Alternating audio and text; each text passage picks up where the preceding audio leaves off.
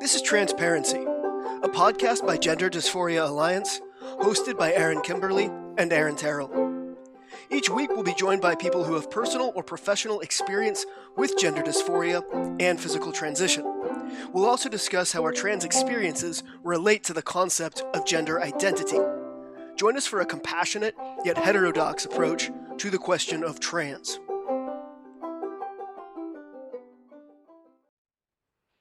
Jared Kavan is an attorney by training, but became interested in the broader gender discourse upon reading Autoheterosexual Attracted to Being the Other Sex by Phil Illy in 2023.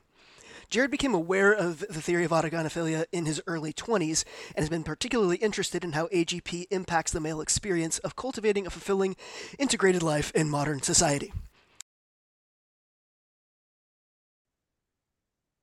All right, welcome back to uh, Transparency. Uh, I'm Aaron Terrell he is Aaron Kimberly, and we are joined today by uh, Kavan, who I'm pronouncing that right, correct? Yep. Okay. Okay. Awesome. Um, who is a um, I'm not sure if you categorize yourself as a trans person, um, but you are somebody who has um, an experience of autogynephilia, and uh, you've kind of been uh, um, shedding light on on that experience. Um, so we're happy to have you to uh, tell your story. So thanks very much for being here. Yeah, thank you for having me on the show, and thank you for uh, just the work that you guys are doing in general with the podcast. I definitely have benefited from the discussions on here, in particular the ones surrounding autogynephilia. It's been kind of like um, my own sort of evolution of understanding my own condition. So it's been enlightening for me. So thank you all for the work that you guys are putting That's out there. great to hear. That's great. Yeah. Yeah. Um, so I guess if we could just start kind of chronologically. So you you kind of recently came to understand what you experience is autogynephilia, but obviously it's something that you've had. I'm not going to say what like how how when did the experience first start? Like like and how did you kind of conceptualize or how did you deal with it when you were younger? Um, and we'll kind of go from there. Yeah, so my AGP story is pretty similar to very like the common AGP narrative. Uh, I grew up pretty unremarkably male um, the way I expressed my maleness or masculinity was more of like a um, poetic or romantic type of boy. Um, I know some AGPs kind of confuse that sensitivity for for femininity, and so I kind of make that distinction. Like I definitely was like a sensitive, like quiet boy um, who was more inclined to like romanticism. But um, I was very typical. I was really good at sports. I had male friends. Um, I don't recall the very first time I had this desire to or wish I was born female. Um, I had like a series of like uh, encounters or experiences with, with femininity that left like a lasting impression on me and invoked like a very strong emotional response. Um, to give an example of that, uh, when I was younger, my mother used to wash my sister's hair on, on a particular day of the week, like a wash day for her. And I remember one time I was walking past the laundry room and she asked me if I wanted my hair washed too. And that seemed like that seems like a such a benign thing, but in my mind, I had already associated that activity with girlness or femaleness. And so um, after that experience, I got somewhat emotional about it. And I remember saying to myself, I really enjoyed having quote girl time with my mother and my sister and not like I enjoyed hanging out. I mean, I do enjoy hanging out with them, but it was very specific to that instance. And so, um, I very similar experiences to that, like that throughout my life. Um, one of the common manifestations or expressions of AGP is uh, cross-dressing, more particularly fetishistic cross-dressing. And for those who don't know what fetishistic cross-dressing is, that's basically a male who gets sexually excited by wearing women's clothes. And I don't recall the very first time I cross-dressed, but um, uh, my sister and I, anyone who has a sibling would probably relate to this. Um, so when you're younger, you can be really close to your sibling, and you hit your teenage years, you kind of want to individuate. You don't like your sibling, and then as you get older, you find yourself your your friends again. Yep. So I say that just because this happened when my sister and I were, were young and pretty tight, and so I would I remember like um like daring her to wear my clothes, and in exchange, I would wear her clothes, and I made her feel like it was this wild thing for a girl to wear her brother's clothes, but in reality, I just want to wear her clothes. And I I thought there's like this um invisible force field around femininity or girls' clothes. One way I can interact with with it is if I have permission from someone to like interact with it. So Um, we would play like that. Um, and I didn't really think too much about it. I just know that like I was a young boy. I enjoyed playing with my sister, wearing her clothes, things like that. And I don't recall which of the next two events happened first. Um, one of them, so my sister and I used to both do gymnastics together and we both swam together. So I don't recall if I was wearing her gymnast uniform or her her bathing suit. But basically, we both got dressed up and went into my parents' bedroom, and they, we were like dancing in front of them, just like as like a joke. And I think my dad got kind of like a kick out it. He was laughing like, "Oh, they're just being silly, whatever." But I remember the look on my mother's face when she saw me. It was like this look of terror, um, as if like, "What is my son doing?" She's a psychiatrist, and so she might have been looking at it from maybe a, a different lens. I'm not sure. And so I don't, I don't know if I like consciously thought about like it was shameful in that instance, but I do recall that leaving a lasting impression on me. Um, I I have a pretty high degree of agreeableness. That's why I can never like be like a boss of a company if I just can't do that. And so um, the other event that happened was that um, when I realized that there was no invisible force field around girls' clothes, my dad caught me wearing my sister's clothes outside the context of like just playing around, and uh, he spanked me for it.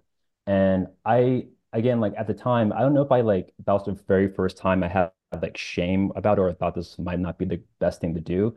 But that didn't stop me from doing it. I just remember at some point in my life, I developed shame around it. And so that kind of continued on through my adolescence. And then when I um, hit puberty in middle school, that's when like sexuality came to the picture. And that was really confusing for me for a number of reasons. Um, because like I, I had thought that all boys thought the same way as I did, and they all secretly wished that they were born females.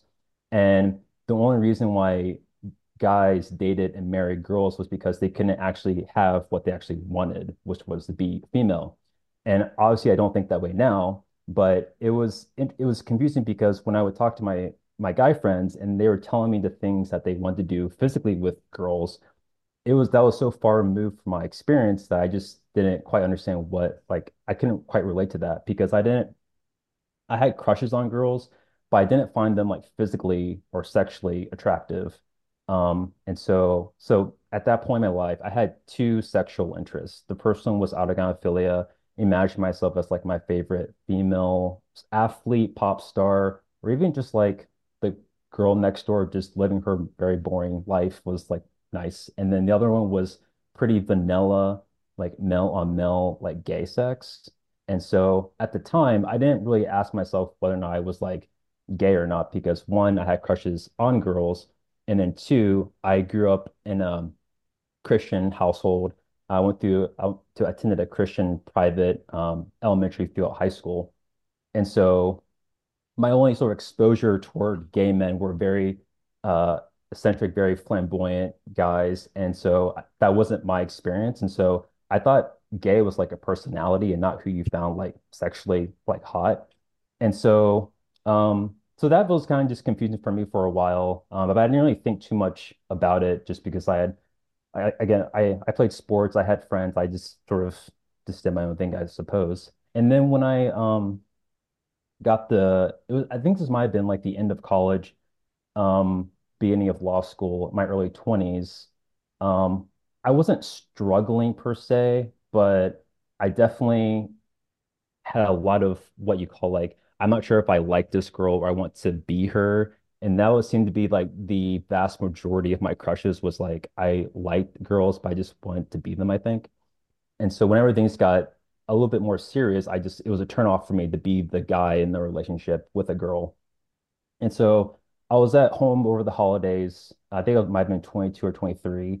And um, I was looking up like, why do I want to be, oh, sorry, before that happened, um, I was trying to come to terms with like liking women's clothes. And so I, I, I signed up for one on one of those OG websites like crossdressers.com or Susan's, one of those, those places. I finally got the courage to like do that. And I immediately deleted my account because I just, at that time, it was shattering my self-image. I just couldn't accept that part of myself.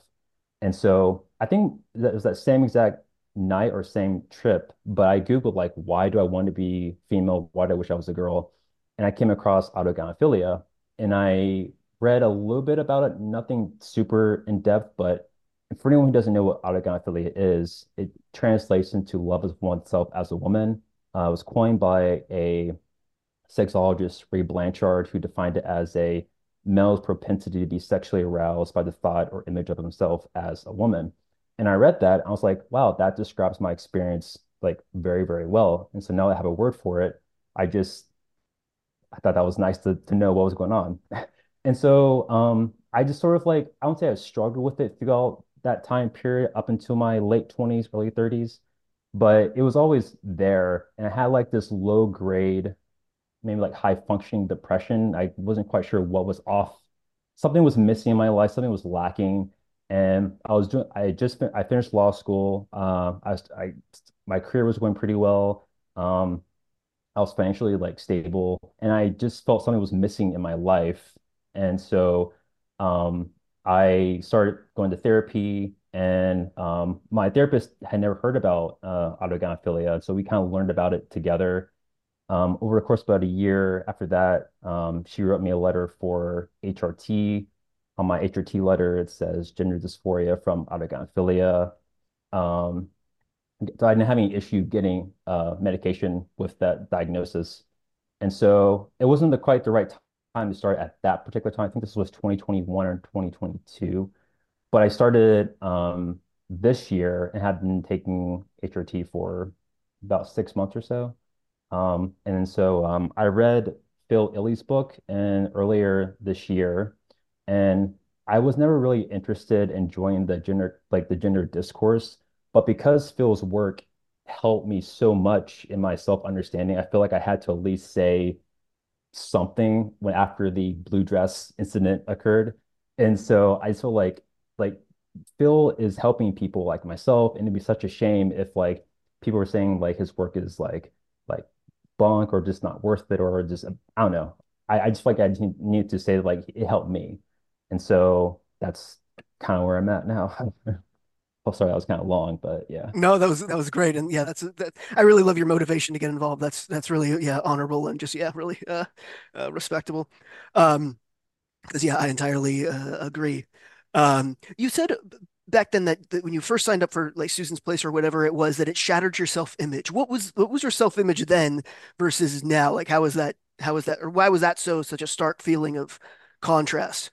It was like it was mainly because like I thought as like me as a person, as a male, there's certain things I just could not do as like um I guess growing up Christian in that household and like being conservative and that I mean I wasn't really conservative, but like my family was. And so it was more of like um being the black sheep of the family and um just being seen as just very like different than my peers.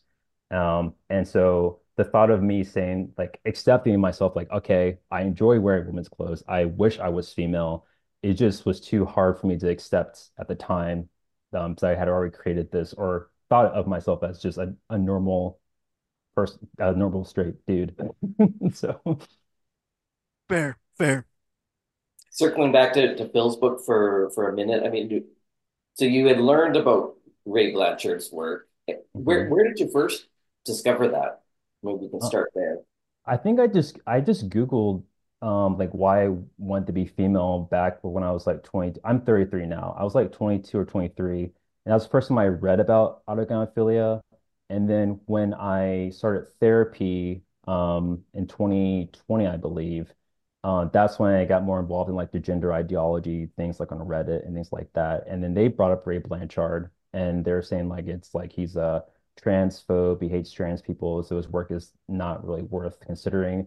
And so I didn't really I didn't really resonate with the experiences a lot of obviously HSTS trans women, their dysphoria. And so I knew I was different, but I just feel like I needed to fully understand myself to before committing to something like um like me medicalization. So And then what, when you did read Phil's book, were what highlights come to mind that sort of filled in some of the detail for you that you weren't finding in in the you know like the, the studies of, that Ray was doing?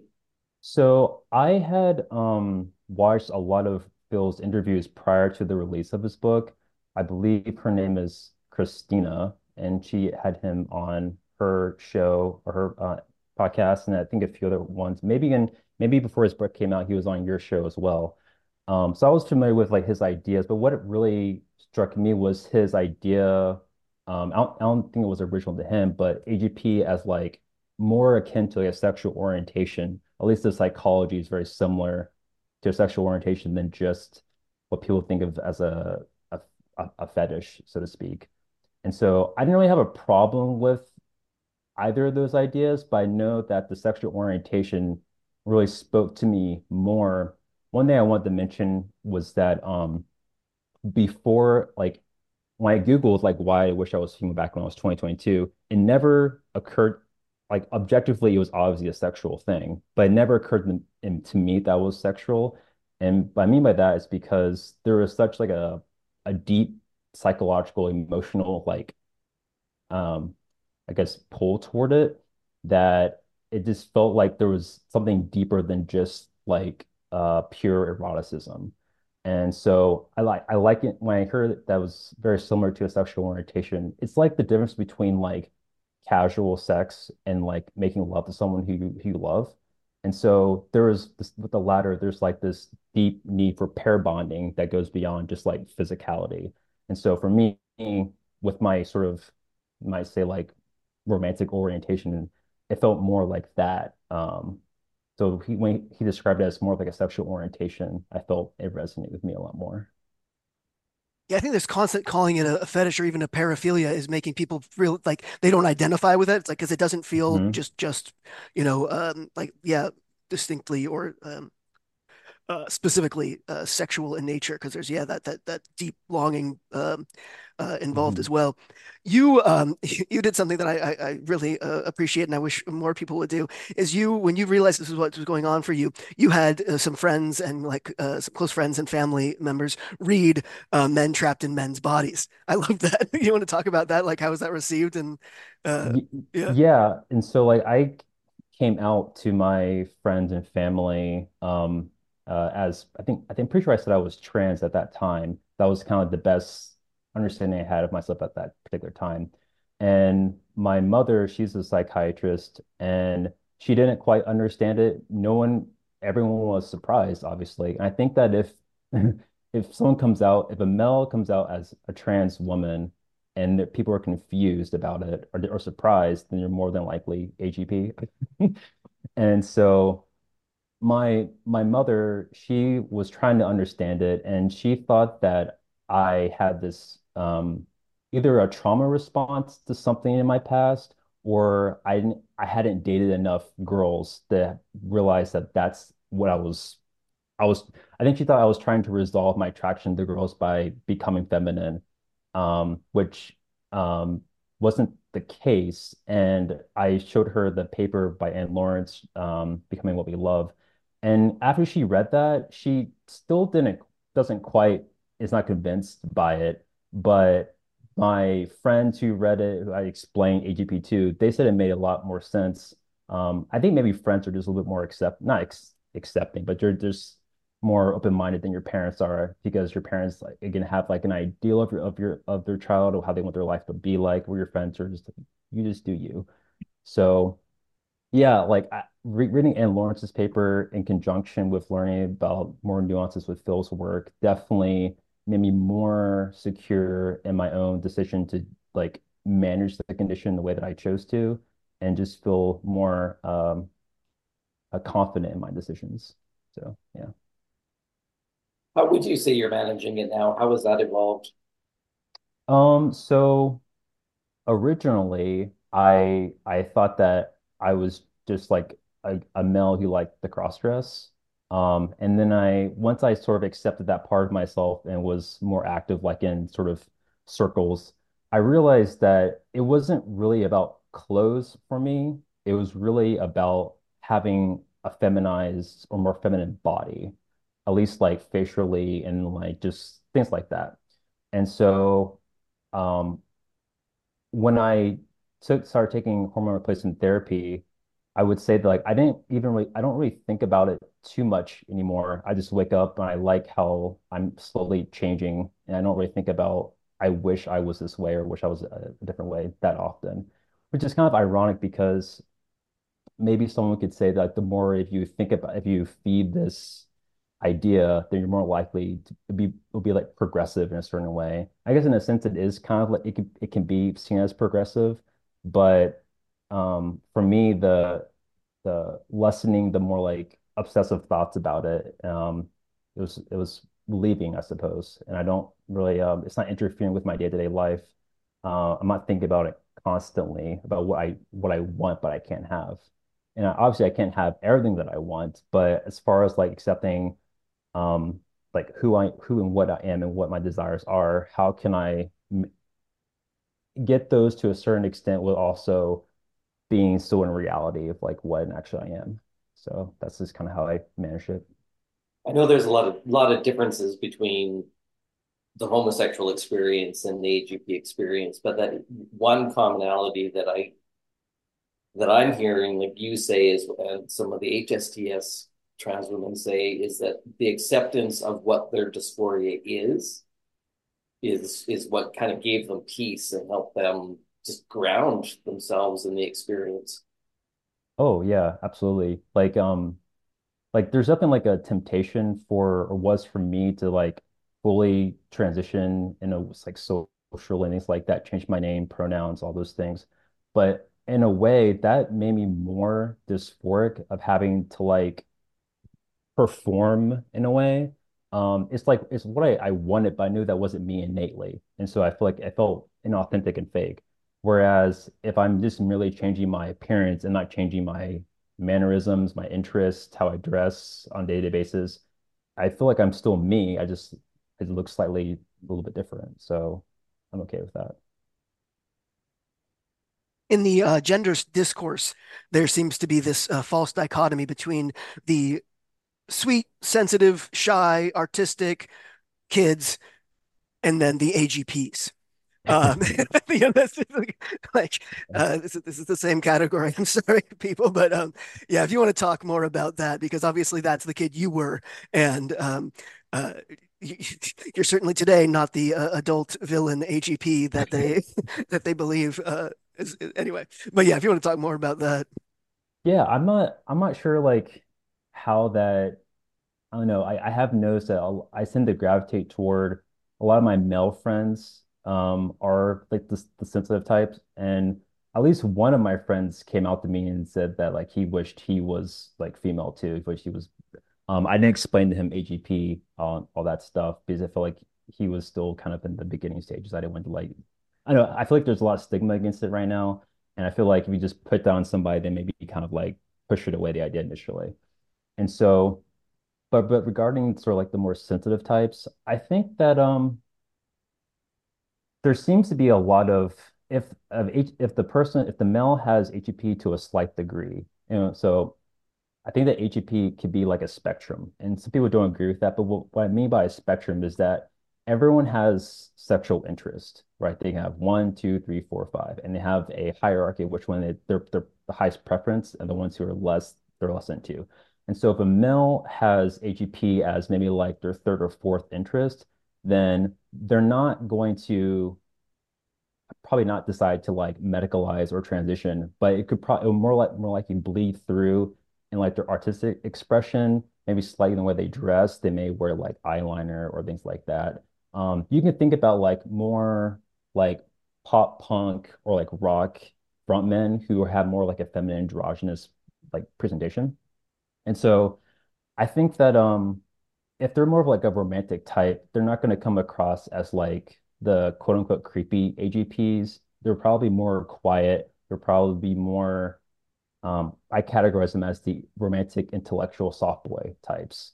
And um, I feel like a lot of trans people or trans women or boys who decide to transition who are quiet and sensitive um, it's still the AGP is still the driving force, I believe, um, because otherwise, I'm not sure of what other reason why you would want to transition, if that makes sense. Um, I don't, I don't, I'm not, I don't fully buy the the internalized misandry in the sense that society hates males, therefore I become a woman. like there are a lot of guys out there who feel that way, but they don't decide they wish they're a woman too. Um, so there has to be some reason why some a sect subsect of sub subset of boys wish they were become women. So I think it's still the AGP that's driving that.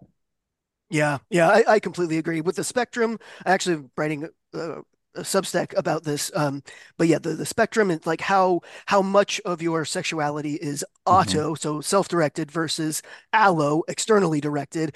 And so if it's you know just a little bit, then it's going to be uh, it's like a, a fun thing that you indulge in occasionally. But if it's basically entirely self-directed, it's like hmm there's not much else you know that the, that you're going to want to do with it. Um, and then uh, uh, but I, something I've also kind of been, I've been a like an indie rock and um, uh, kind of post punk and uh, fan for you know all my adult life, uh, hmm certainly as a teenager as well. And uh, after learning about AGP, and I'm kind of like retroactively looking at all these um, all these musicians and going, it's probably not just natural femininity, or maybe some of it is there, but or being subversive about gender. But there's probably a lot of I, I think there is just something very and someone else um, who's anonymous on Twitter uh, was saying this as well. He's a musician and autogynephilic, and also thinks that there is uh, some kind of overlap between that kind of art that I don't know, really kind of cerebral and artistic and um, uh, creative and autogynephilia, uh, which is an interesting. Um, I I think I think I suspect ASD, which is a kind of a new concept. hmm Um, I, I wonder how much of that is is a factor in this as well. Um, that kind of can can explain both of those kind of personality traits. Um, uh, but yeah, that's just something that I've kind of been observing. People Yeah, talk about the 80s as like the heyday of gender nonconformity in the gay lesbian community and pop culture, and they point to people like like Bowie or you know there's a number of I don't know Boy George, but we, when you talk about well maybe it was a heyday of visibility for AGP as well, like heterosexual gender nonconformity was also very present in the 80s, but people get their feathers ruffled when you when you suggest that maybe some people, some of people's heroes from the 80s actually had AGP. Yeah, I mean, I think it's pretty common for an artist, like their sexuality is a driving force with a lot of their artistic expression, like romantically expressing longing for the beloved or wh whoever. And if you have a slight AGP inclination, I think again that's going to like bleed through your artist art or artist artistry.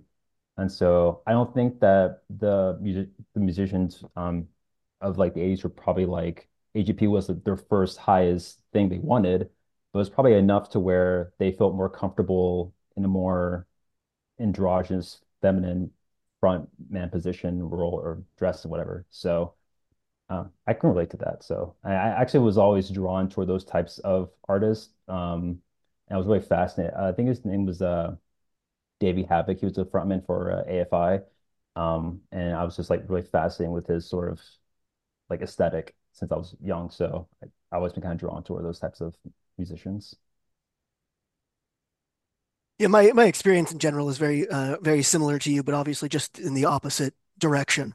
Um, hmm but yeah, same thing. It's just being absolutely kind of fascinated by, you know, androgyny in general, and like like I was always drawn towards that in um, uh, uh, musicians and whatnot. It's only been very hmm quite recently that I've realized, yeah, um, that that yeah that the description of AAP applies to me. It's kind of a controversial idea because a lot of people say it doesn't exist. I really don't really have any doubts anymore that it that it exists, but it's um but because it's not very uh, uh sexual in nature in myself, um it's it's difficult to uh uh, identify as that. But um, once once we kind of take away that kind of uh, intense, like like again, understanding this this experience as a fetish, once you take that away, it's like it makes so much more sense. So much of this makes so much more sense. And um, but people are really really reluctant to let go of that. Uh, I, I still don't understand the impulse to um, to demonize and vilify and think that's going to make all this go away. Uh, it's just um, uh, and it's just yeah, kind of uh, insane to me. Yeah, it's um I think people go kind of crazy when there are at least aspects of their sexuality is being repressed. Like you you can't date who you want to date, you can't, you know, be with who you want to be with. And if you're auto, attracted, if you can't have that full expression of your personality, then you know you probably won't act completely sane. It's a good point. Yeah, and that's I think yeah. So the ones that have been re repressing for you know 40 years, um, it can kind of uh, manifest in really uh, outrageous and obnoxious behavior. So Yeah, and like if if you haven't dealt with that when like, I mean, we all go through a phase when we're kids where we have like this rebellious phase and don't quite act rationally. And so if you repress this part of yourself that's pretty integral, like your psycho psychosexual nature, then I feel like you're gonna kind of act like a a child, so to speak, when you first accept it and kind of go kind of crazy with it. Um, and so I think that's why a lot of older AGPs who are, you know, if they- they're married, they have kids, they transition in like in their 40s or 50s, they dress in the way that they wish they could dress when they were kids. And so I don't think it's they're not like, you know, fetishistically trying to like become like this little per young girl or whatever. I just think that that's what they're attracted to when they were younger and they see girls and women, and so they haven't they never experienced that, and so they they're trying to experience what they've always wanted to experience. making up for long lost time kind of thing. Yeah, It seems like for some trans women, like who who take that step to transition, it seems like for some that's also a form of repression because they're they're not really how do I how do I what do I mean by that? Because they're not necessarily living in their truth of their AGP that that it's like they think, well, it's going to Mm, be more socially acceptable for me to just convince the world that I am a woman. And so that's also a repression or a denial of their reality. yeah, for sure. Yeah, I hadn't thought and about that that before. That's a good point. Yeah. yeah, and that's and I I I think I've heard a lot of not a lot, but I think I've heard from trans women who detransitioned who I suspect are AGP, and they're saying they became like dysphoric, like socially about like having to perform femininity, and they felt like freedom being a male again. I think it was because like Aaron was saying that they're repressing their AGP, like what's actually going on with them. And if they were okay with being a male who wanted to be female and transition, I feel like they would be okay with that and wouldn't feel a need to overcompensate with like I gotta always look hyper feminine just so I could pass. And so yeah. Definitely. Yeah. HSTS does that to some extent, in the, especially in the beginning. Like trans people are known to be nuts when they first start to transition, like you know, and hmm and hmm trans men too, like that often become they perform it too much. They, you know, it's it's an exaggerated version of the gender that you know the sex that they're trying to um, emulate. And then uh, usually over time that starts to soften and, and die down. But I think for the AGP cohort who aren't necessarily naturally effeminate, as effeminate as gay men, I think that performance of femininity continues. Sort of hmm what you're saying, right? I mean, they're not just relaxing into this is just me and I happen to be wearing a dress, but I'm not going to perform for everybody this whole new persona because that's exhausting. And hmm and people pick up on that as inauthentic. It, it's not a great place to build relationships with other people. Yeah, it's like that common line, become your most authentic self, but you can't repress your authentic self too while trying to do that. Yeah. So yeah. So, um, you said that you you date both men and women. Is that correct? Is that Yeah. um Yeah. okay, okay. So do you Yeah. do you and it sounds like you had kind of from a young age had um kind of genuine attraction to to males as well. Do you hmm do you do you consider yourself to be uh just kind of like regular bisexual, or do you think that the attraction to men is you know the, the, the AGP meta attraction or pseudo bisexuality? Is it is it predicated on you feeling like a woman in that scenario? I think that um, just being involved with like sexologist circles, I had my doubts on whether or not bisexuality like genuinely existed in males. Um, but I mean, just from my experience, it feels like genuine attraction. Um, I haven't dated like, I mean, I have experienced like meta attraction in the before. Um, but as far as like actually being with men and dating them, I've only like dated like gay men. And so they aren't attracted usually aren't attracted to fe femininity. And so I I never been with someone who I came across presented in a womanly way. Um, so like always been um yeah, I guess I'm just more I, I identify as being bi, and so yeah, that seems to be my experience. So you've changed your mind then that there is uh, like a genuine uh, bisexuality in males Well, then? Well, see, like I thought, I thought there always was until I started reading the research, and like, well, these people know more than I do, so I it definitely made me question because one thing about AGP that I heard Phil say in an interview was that um, reading the research, it gave him ideas. He never considered certain things that might be attractive to him. And pseudo bisexuality was one that I never considered for myself before reading the literature. And there are actually a lot of things that I just never really crossed my mind. Like, oh, if I'm AGP, this probably be exciting to me. Oh, yeah, you're right. And so um, there's just a lot of things about the psychology that um, I'm still kind of learning about, I guess. Um, but as far as like bisexuality, like my interest in men was like pretty, like I said, very vanilla male, and like you had to be two intact males to do what I. So like that's yeah. Anything else we want to touch on? I, I I mentioned earlier that like I was never really that interested in joining like the gender like discourse, but I really want to sort of um um speak not on behalf of Phil. He doesn't need me to like defend him or anything, but I just wanted to sort of at least um say that like like AGP definitely is like a thing. Um, and it's it's it's okay. He was a, he was the very first person who I heard say like it's okay to be autogynephilic.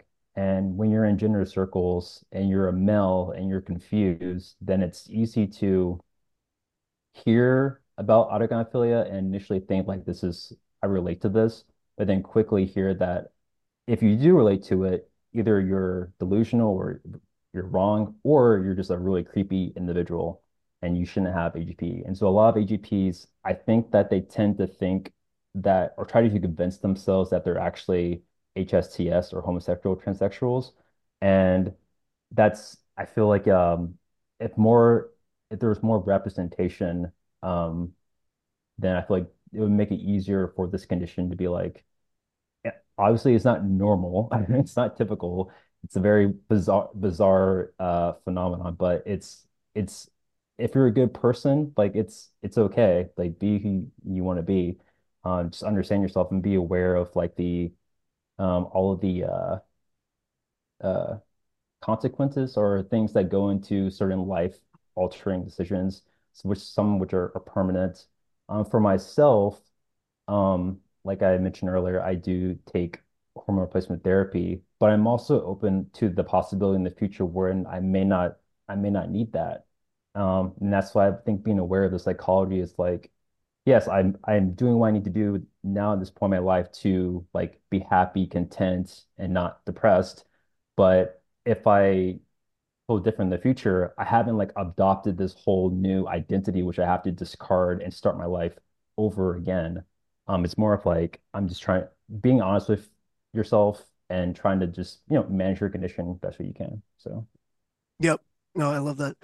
And yeah, I do. I, for the same reason you mentioned, I do appreciate you being involved in the gender discourse, just because of the, um, yeah, because the, more, the more, you know, self-possessed, you know, adults who can be honest about this condition, that's only going to help for, you know, help bring um, other more vulnerable people out of the ideology, right? Because because if you again you have that dichotomy of the the the the you know dangerous fetishist and then the you know poor sweet artistic sensitive kid or the gay kid and that these are two like if if a lot of these boys are being given basically those two options.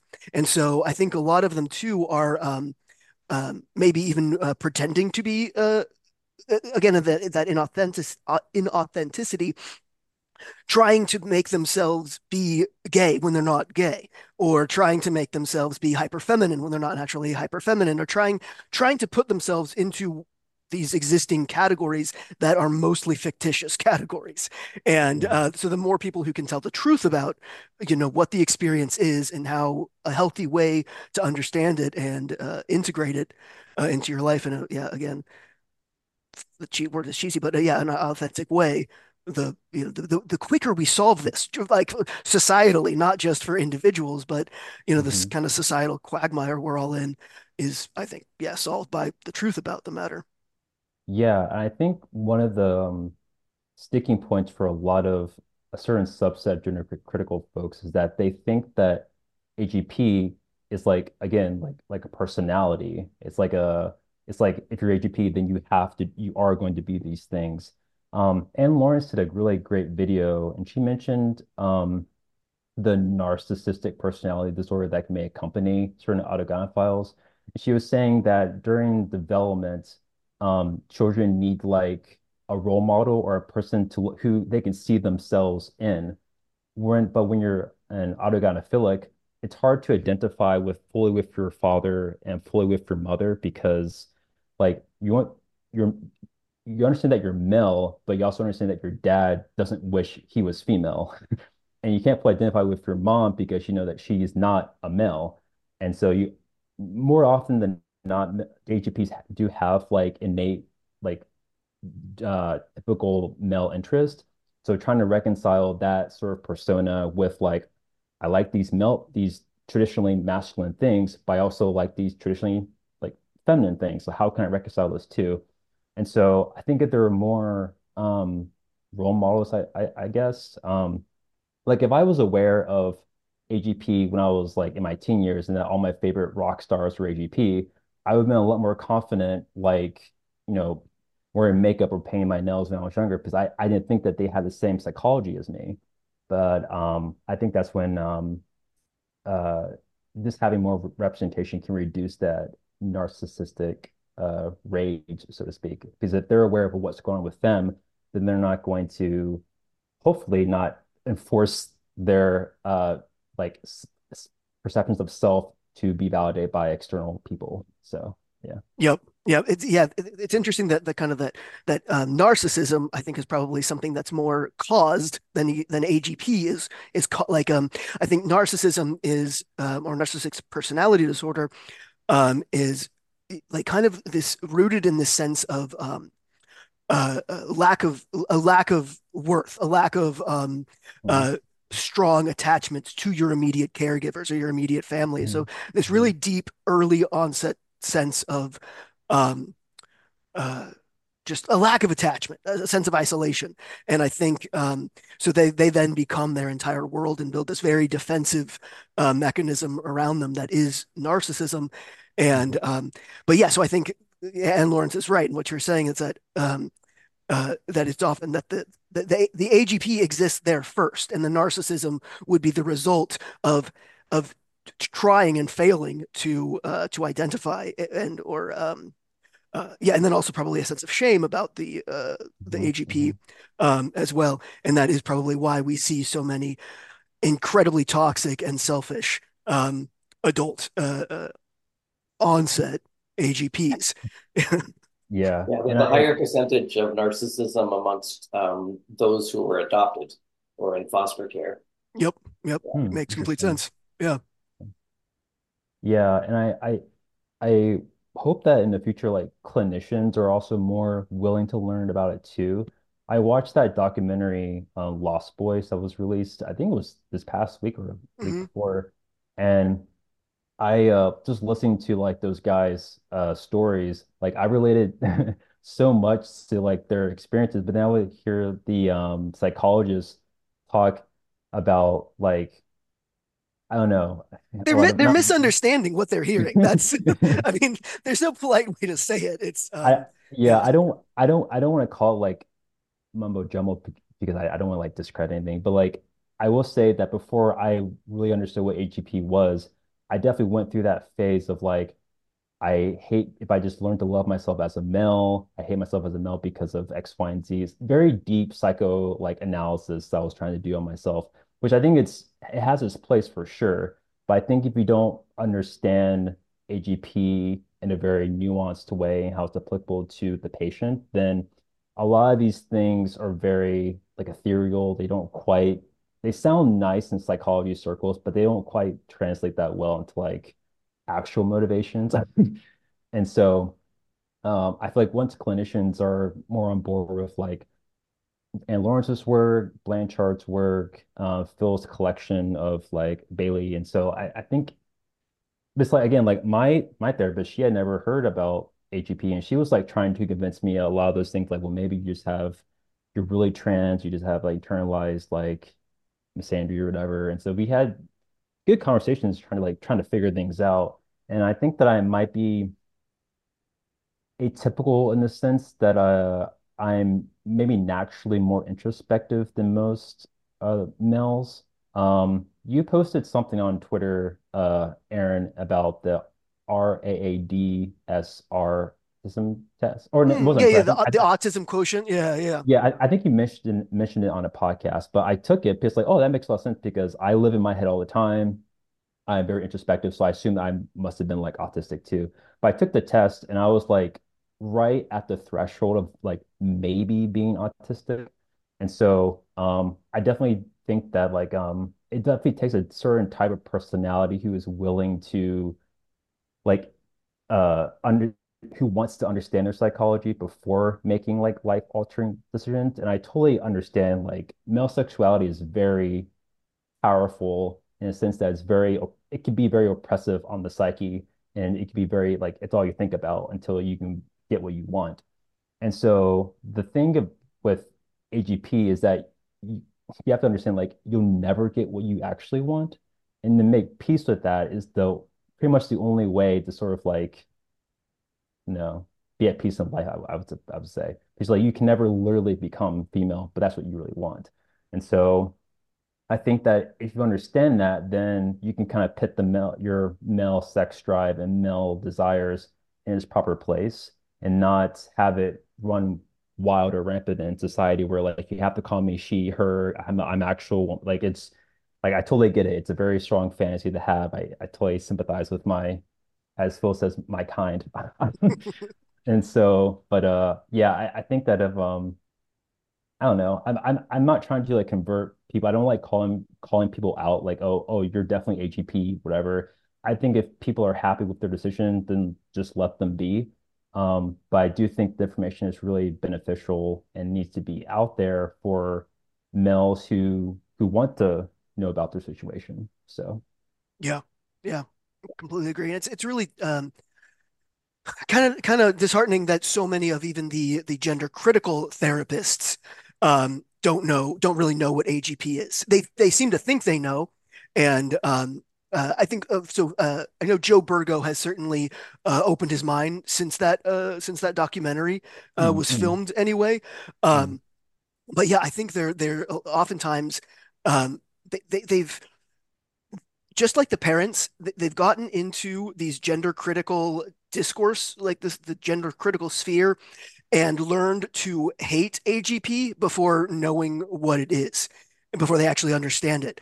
Um, and so then they have to they have to like kind of undo that programming themselves in order to uh, to see the reality um, for what it is, because they, they're um, and uh, you know, Stella, who I admire immensely, is doing great work. She recently released a video where I think she's doing the exact same thing, where where mm, she's basically saying, you know, there's the the, the shy, sweet, autistic kids that are autistic, and then there's the AGPs, and we got to figure out which. It's like uh, again, it's the it's the same group of, group of kids, um, but um, uh, um, they they have to they really have to to to undo that that initial because there's basically the all, until until Phil until Phil's book. Um, there's a there or or yeah, you got you got Bailey's book, um, but that doesn't really kind of um, I don't know. But there's basically the the sexual the sex the sexology literature and then the feminist perspective on AGP. And uh, this is not re- really accessible, and this is just awful and way off the mark. But uh, mhm. yeah, I feel like Phil's work is a nice sort of bridge between because if I was like I read Anne Lawrence's work before I read um, any of Bailey's, and I don't have anything negative against Bailey, but just sort of maybe like the way he presents it in a way, Mhm. a little bit. I don't know. If you're a, sen a sensitive guy, it just kind of hurts too much. Yeah. And so I I appreciate it in Lawrence's work, and then Phil being just like I don't know, really chill about it. I I appreciate like it it sort of uh lessened the blow, I guess, of Bailey. It allowed me to read Bailey's work mm, more mature, I guess, seeing for actually what it what what he was trying to say, you know. And so I think Phil's work is really uh important in that respect, for sure. Yeah, because he he made the good call of actually talking to his audience, like he like talk, Yeah. addressing the population he's trying to uh trying trying to reach, and that yeah, that's what's helpful. I, I agree with just with what you're saying, Aaron, that if if you have this sort of caricature in your mind of what AGP is, and you have this feeling of of hatred or disgust, then when you have somebody likable in front of you, it's going to be really hard for you to see AGP in them, right? Because these two things aren't going to mesh together. I mean, I had a it's sort of an experience of that on Twitter where I because there's rumors that certain pop stars of the past had AGP. So David Bowie is one, Prince is another, and so I mentioned them as possibly having AGP, and I do think that there's evidence for that in the biographies. But um, anyone who hates AGP but loves Bowie or Prince was absolutely angry, like just viscerally angry that I that I tweeted that. It was one of my probably my most uh, controversial tweet of all time, was suggesting that these here people's heroes um, are AGP, and then and then suddenly it became well, no, men are allowed to be men are allowed to to be gender nonconforming, or men are allowed to wear dresses. Doesn't mean they're AGP. It's like well, but then Phil wears a dress, and you know it, it, it's it's it's so hypocritical, and and it, it it's is these narratives that don't make sense because they're so such emotional narratives, not rational ones. Yeah, I actually think that a lot of women actually prefer men who have a AGP to a slight degree, to to the extent that doesn't manifest in full blown like transsexualism. What I mean by that is because um, I mentioned earlier about sort of like the soft boy intellectual type. Women, on average, I would say, enjoy men who are intellectual. They enjoy men who are romantic. They men who can like who really appreciate femininity, and all those things tend to come across in like these Bowies and Brian Molkos and these uh, Prince, and women find them like very attractive. And I think that um, as so long as it doesn't come, it's not like AGP is like the male's like first and only choice. I think the AGP is actually not that it's good for men to have, but I think that it could be beneficial to um to connect with um certain women. I think women find that attractive because like I've had women tell me that like they really like me because they like my poetry, they like that I I write, I write music, that I am, am in touch with my feminine side or whatever. Um, and I've also had people tell me that like they don't believe me that I'm AGP because I don't act like an AGP. And so again, like it's the caricature you mentioned about like AGP, you think of like a middle-aged man who has a really old wig and they're invading women's spaces and things like that. So, but so much more expansive and nuanced than just that like caricature. I think um, uh, a lot of women. I think I was talking to you about this, or maybe it was somebody else. uh, But um, the the having a crush on like Jareth or whatever his name was, the Goblin King, right? And Frank-N-Furter from Rocky Horror Picture Show. I mean, this is a pretty typical straight girl experience. Like hmm that's you know hmm we know what we're looking at now, but um, like um, but something else uh, you were mentioning that um that that having having AGP to a slight degree is probably yes could be uh, beneficial in a relationship with a woman and, and and she could appreciate that without but uh, I think and I'll agree with uh, uh, like kind of how I originally thought of of AGP, and, and I think I'm correct in this still, is that um, a lot of times when uh, somebody has AGP to a full-blown uh, degree and they've internalized and adopted a, hmm a feminine, a female identity, like a like the real hardcore, you know, trans rights activists, those those AGPs, um, they that can actually be a detriment to their ability to relate with and understand women because they believe that they are one. And so they believe that their experience is the female experience, and it often very much is not at all. And so there's there's that counter to that though. Yeah, I 100% agree with that. And it was actually really interesting because before I was aware of like the AGP, like to the extent that I'm aware, of it now, like most people in the gender ideology, I assumed that the way I felt was how actual women felt. And it wasn't until I started, after Phil's book, I became aware of AGP and some of the AGP like memes on Reddit. And like, oh, all males are like excited to wear male underwear. I'm like, no, that's this must this must be how women feel about AGPs. And they were like, oh, this is very enlightening for me, that how right. it's totally different. So it was very interesting to experience. Yeah. Yeah. See, more information on this is just win-win for yeah, Yeah. everybody, I think. Well, thank you so much for being here, uh, Gavin. It's been a great conversation. Yeah. Thank you for having me. For It's sure. been great to meet you. You too.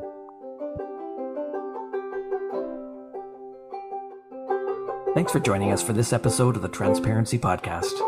If you enjoy our content, please help out our algorithm by hitting like or subscribe.